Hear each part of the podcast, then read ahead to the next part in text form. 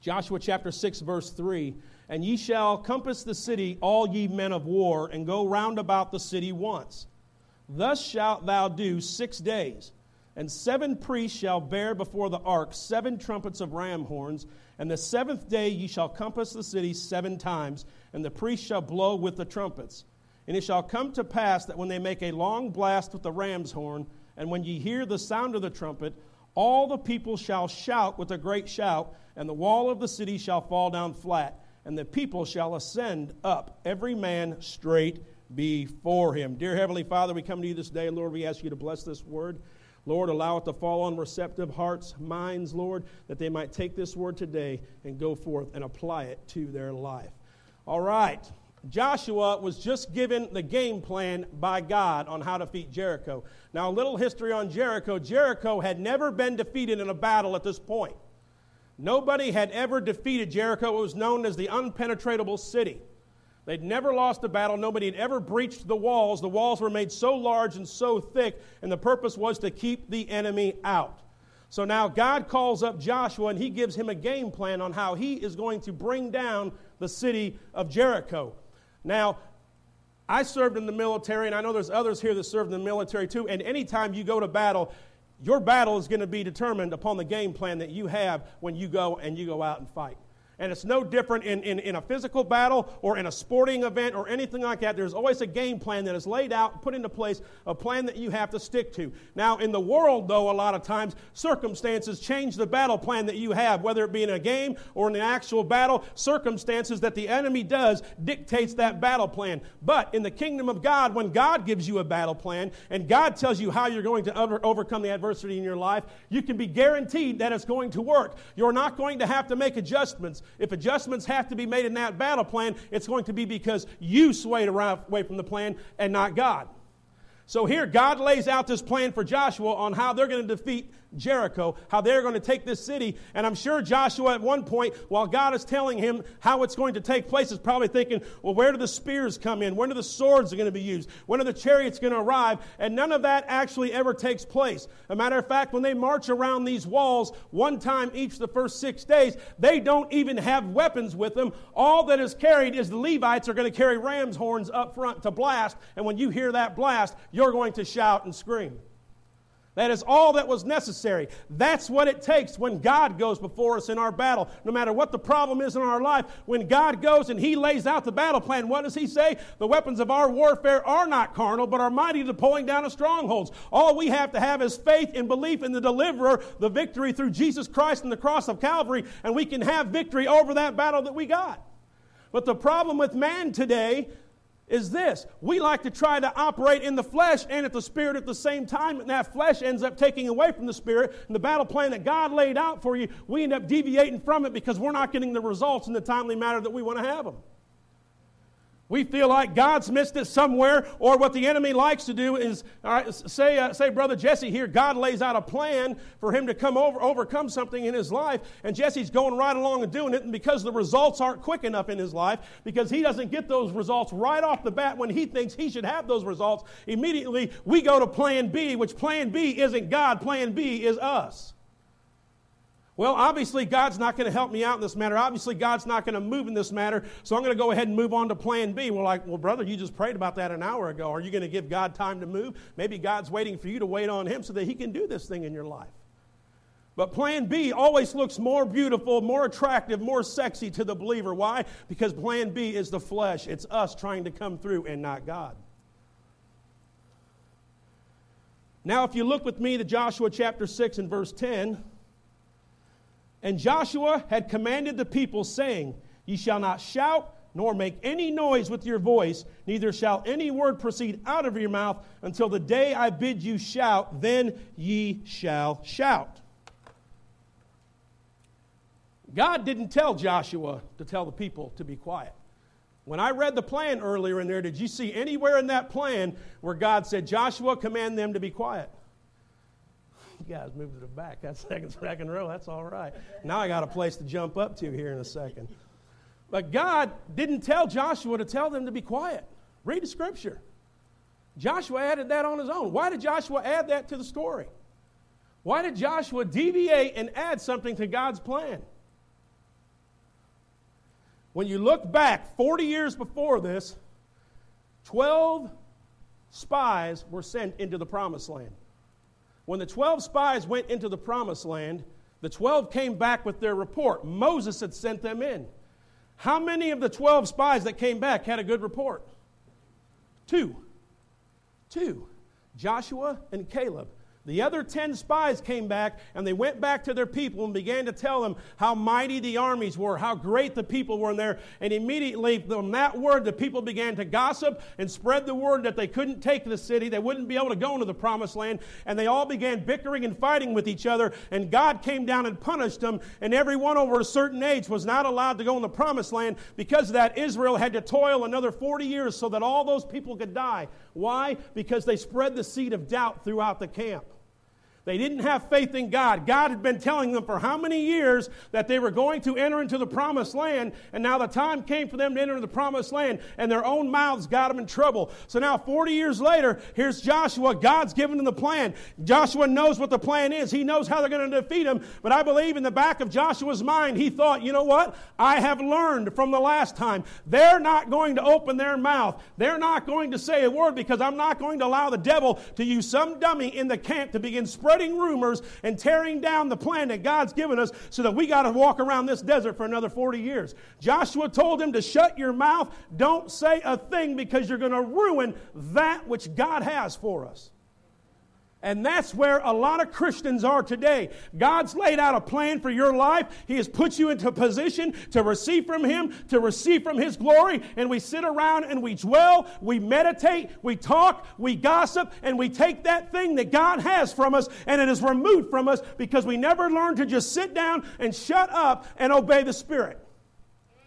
It is too easy for a believer when God gives them instruction to turn around and go off and go to their moms, their dads, their pastors, the deacons, and everybody else they know and start running their mouth about what so and so did and so and so did, even though God laid out a plan for their victory. But we don't do that. We get too caught up. We get too caught up in everything else going around us, and it's too easy for us to pick up that phone and start murmuring.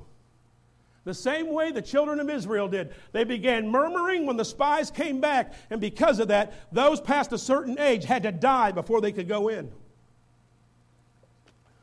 So now here we sit today with, with our addictions and our, and our pain and our suffering and everything else going on in our life. You might be praying for a job interview or whatever it might be, and God's saying, just put your faith in me. Just put your trust in me. Allow me to do a work through you, not for you, but through you, and you're going to receive that thing. And we can't do it. We go immediately go and we begin to spread lies, rumors, or whatever we can. I've seen people that have been trying to get a job interview, and they will go around and spread lies about everybody else they're in competition for that that job, Try to tear that person down. But more importantly, but more importantly, those people in the church specifically, those people in the church specifically that get offended by everything any believer says to them. People in the church walk around all the time. Now, like I said, you know how I am. That's not you guys. Or maybe it is. I don't know. But we get offended at everything that's said to you. Well, I don't like what Pastor Cowan said today. That offended me. Or I come up to you, hey man, I, I, don't want you doing this out in front of the building. I just don't look right in church. And immediately you were offended. People in church get offended over every single little thing. My mom didn't show up. I'm offended. So and so showed up and they know I don't like them. I'm offended. People in the church get offended over so much stuff so much stuff that goes on around them. You know, people outside the church do. I mean, of course, they, they bring it in to us. We weren't like that before, before the sinners started coming through the doors. But we get offended over every single little thing. You can't give anybody instruction in the church. You can't tell them anything. there's the old phrase, you know, iron sharpens iron, steel sharpens steel. But when you go to try to do that within the body of Christ, when you go to do that within the church, everybody gets offended and they get sore and they get mad. And, well, I'm going to stay home for a couple of weeks. I'm going to do this. I'm going to do that. Why? Well, because I'm not happy because I got offended. And God's saying, shut up, man. I'm trying to give you a victory over your personal Jericho and you won't shut your mouth, you're going to toil for 40 more years over something stupid because you didn't get a parking spot because somebody else pulled in before you. Now, nobody's arguing about parking, that's an example. So, what happens when we get offended in the church? Let, let, let me say that the right way. So, what happens when they get offended in the church? We slowly begin to build up walls toward God. Brick by brick, one offense after another, we slowly begin to stack bricks in our life. We slowly begin to begin to build our own personal Jerichos. And inside those walls, way down there in the bottom, is Nick, if it's his walls. You're not in everybody's walls, buddy, just your own.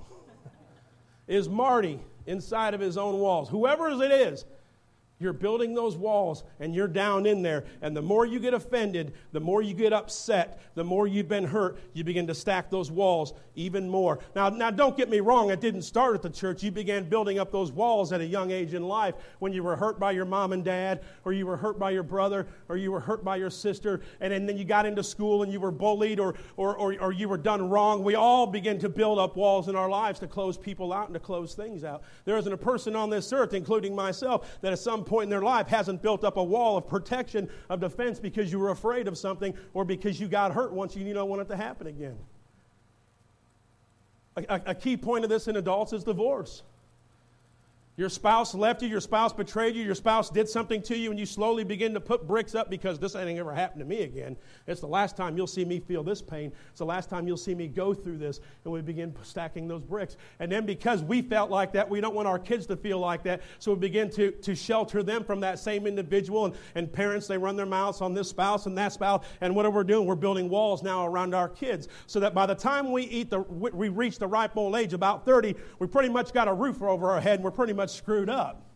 And then you got some psychiatrist down the street that's going to charge you $1,500 an hour to try to take those walls down in your life, try to straighten you out. And all he's interested in is the insurance money he's going to get from you anyway. Now, I ain't trying. Do I sound negative this morning? Good. You know why I sound negative to you? Because you've got walls built up. If you didn't have walls built up, you wouldn't be feeling that way. You ever be around those, be, that's all so, yeah, be around them people. You ever been around those people that they're all negative all the time? Why do you think they're negative? Because they don't get any sunlight because the wall's too high. They never let the light of the Lord into their life. They never allow a little joy to come into their life because they've been so hurt. And then what eventually ends up happening is that wall gets so high, and anybody that tries to penetrate that wall or climb over that wall, they're going to get hurt also because they're going to make sure that they feel the exact same way that they do. Man, I love it when it's quiet in a church like this.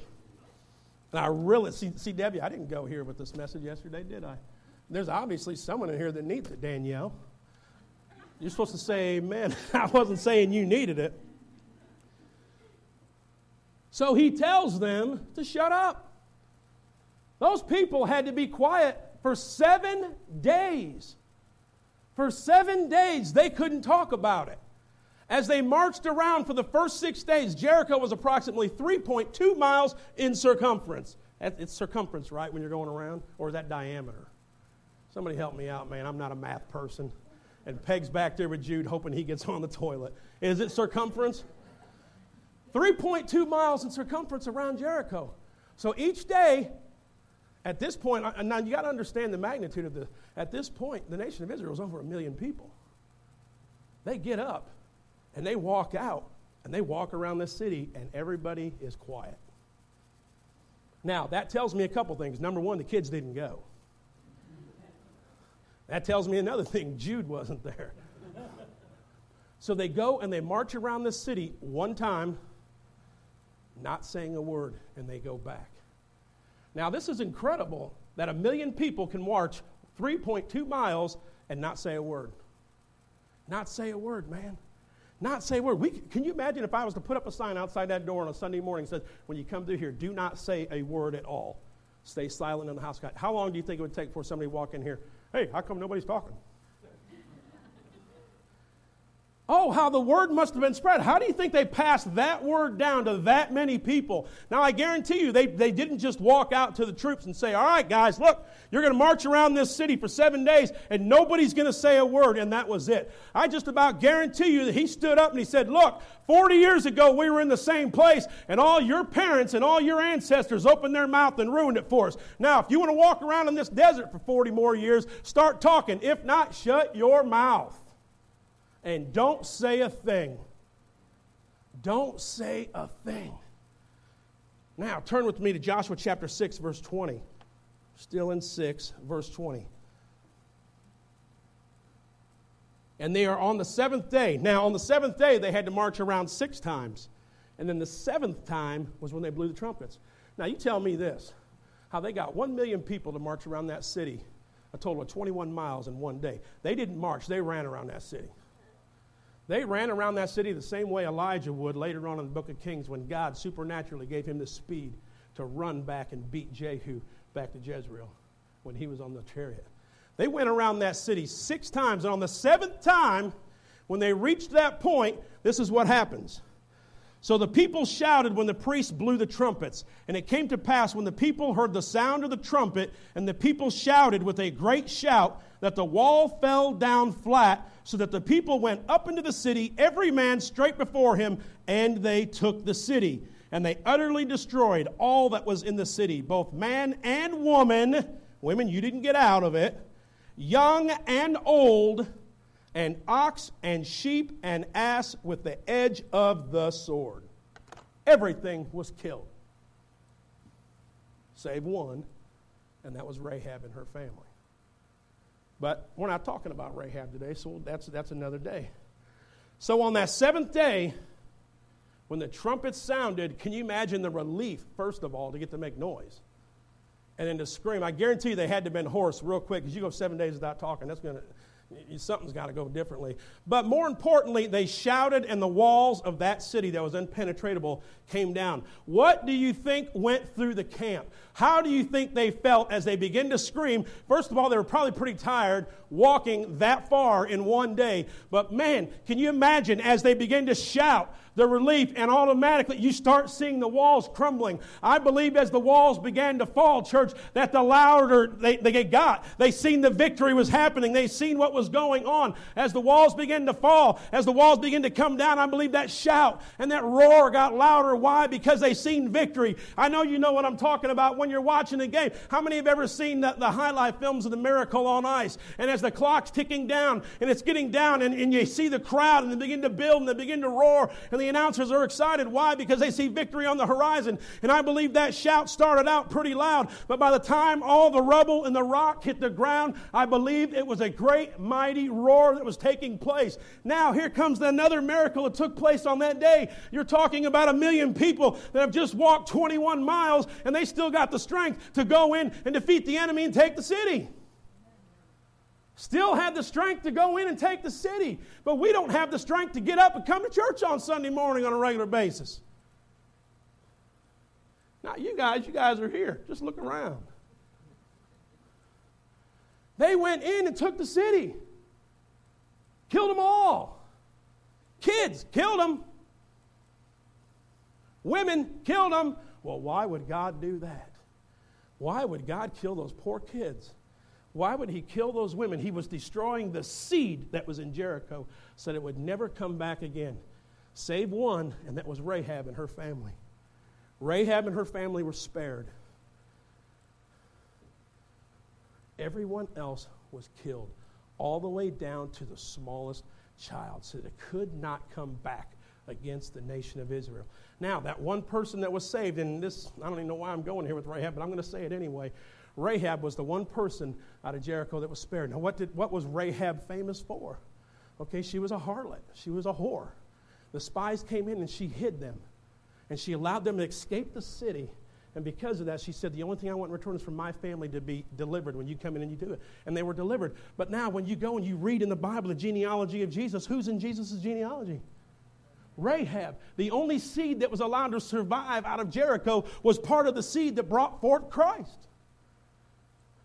So all the bad seed was destroyed gone, wiped out. Why? How does that pertain to you and I? I know what you're saying. Brother Cowan, that's pretty morbid talking about all these kids getting, getting slaughtered and killed. What does that got to do with me? I'm going to tell you. When you've got the victory and you shout and you holler and you give it to God and your own personal walls come down, don't hold on to one point of that because that one little piece, that one little seed that you hold on to will come back and will begin to mature, it will begin to grow, and it will come back into your life. And as the Bible says, seven times times stronger than it was before it left. But see, God gives us the victory. God gives us deliverance over things in our life, and we don't let it go. We get rid of all of it, but we're like, you know what? I'm going to hold on to just this one little bottle right here, and I'm going to keep it there just in case somewhere down the road I need it and I want to fall back on it. And God's saying, get rid of it, man. I just took your walls down. You don't have to carry that burden. You don't have to carry that sorrow. You don't have to carry that pain. That pain. I understand that you were molested as a child. I understand you were abused as a wife. I understand understand that you were raped at some point in your life. I understand you were addicted to drugs. I understand that you suffer from anxiety, that you suffer from fear, that you've never been treated the way God intended you to be treated. I understand all those things, but at some point in your life, you've got to let them go because if you keep returning to them, you're never going to get to complete victory and you will take the rubble that God has there and has destroyed and it will begin to be stacked back up brick by brick and you'll be right back where you started at. God's saying, cut it all asunder, get rid of it, Wipe it out. Wipe the pad out. That's what he's done. Leave it in the past.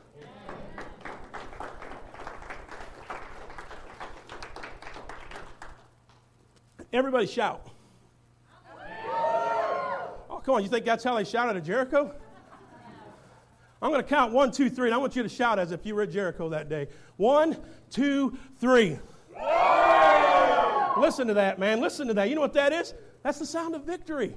That's the sound of victory. Oh, praise God. Can you imagine if you're inside the walls of Jericho looking down on all? I don't know. This is the seventh day they've done it. They, they, but they've been around five days today, five times today, Earl. Where do you think NASCAR got the idea from? They've gone around to see this is sixth time, man. Look at that. This is awesome. These dummies don't know. They're, they're dizzy. Look, that one's drunk. Drunk in the spirit, brother. Here we go around. Hey, look, here comes the front of the line again. It's about to be the end of the seventh time. Look at this. I guess they're just going to keep doing it till they, they walk, walk themselves to death. Hey, what's that noise? Sounds like a trumpet off in the distance. Now I'm starting to hear a, a, a, roar. Oh, I'm starting to hear a loud roar, and all of a sudden the ground starts shaking beneath their feet. What is it? What do you think it is? I think it's what we've been hearing about. It's the nation of Israel getting victory. Oh, the ground was shaking beneath their feet as the walls began to fall. They knew what was taking place. They were being defeated by the power of an almighty God. The same way when Peter and John went out after the day of Pentecost, and it says the ground was shaken and three thousand were added into the kingdom of God. God wants to shake your personal walls today and bring them down. You've got to allow Him to do it. Shout to God. Come on.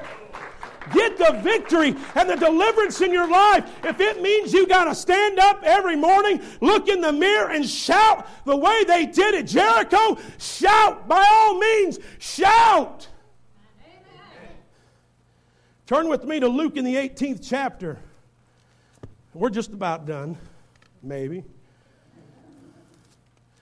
Luke chapter 18, verse 35. And it came to pass that he was, as he was come nigh unto what? Here, let me say that again. And it came to pass that he was come nigh unto what? Come on, man. Jesse, I want to hear you say Jericho this time. and it came to pass that as he was come nigh unto Jericho. Jericho, a certain blind man sat by the wayside begging, and hearing the multitude pass by, he asked what it meant. And they told him that Jesus of Nazareth passeth by.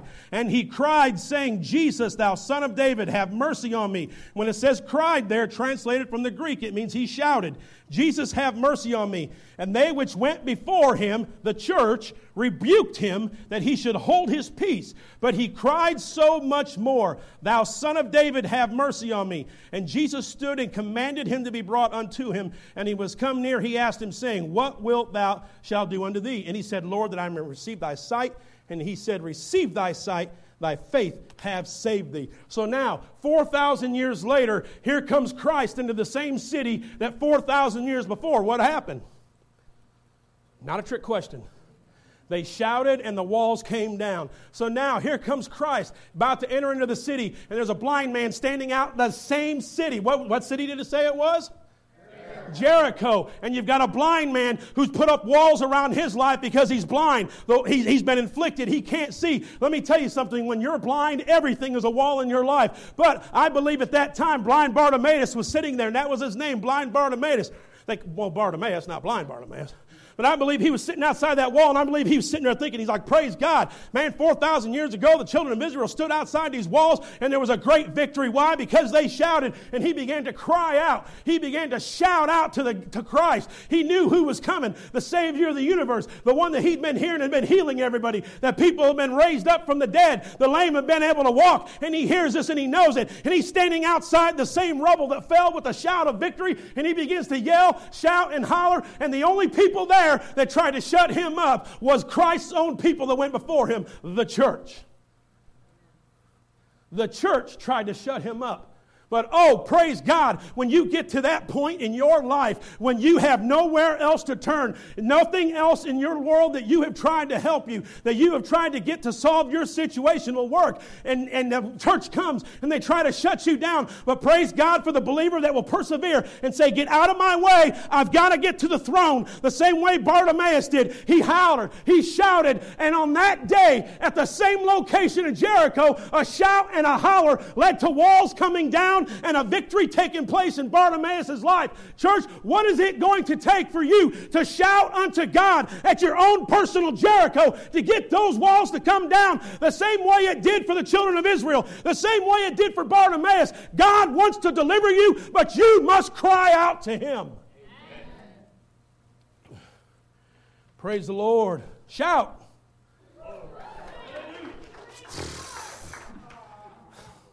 Well, I'm glad they make them out of drywall, not brick anymore. Let tell you. Yes, Lord. There are churches all over the world that are afraid to open their mouth and shout in the house of God because they've been told for so many years it's wrong to do it. And that's just a wall that those that have gone before us have put up the same way they did for Bartimaeus in the Bible. There's nothing wrong with getting into the house of God and shouting. Clap your hands, all ye people. Shout unto God with a voice of triumph. With a voice of what? Triumph. With a voice of what? Triumph. It doesn't say shout. That's what I'm talking about. I don't know who that was that just yelled like that over there. It doesn't say clap your hands, all ye people, and whisper and mumble under your breath to God with the voice of triumph. That's not triumph. That's not victory. How many times have any of us in our life ever had the victory or celebrated anything and we sat down quiet and still and never showed any emotion? We don't do that. How many people in here have grandchildren? And when that grandchild was born, how did you feel? There was an excitement there. If, you had, if they had phones back then when your grandchildren were born, Gene?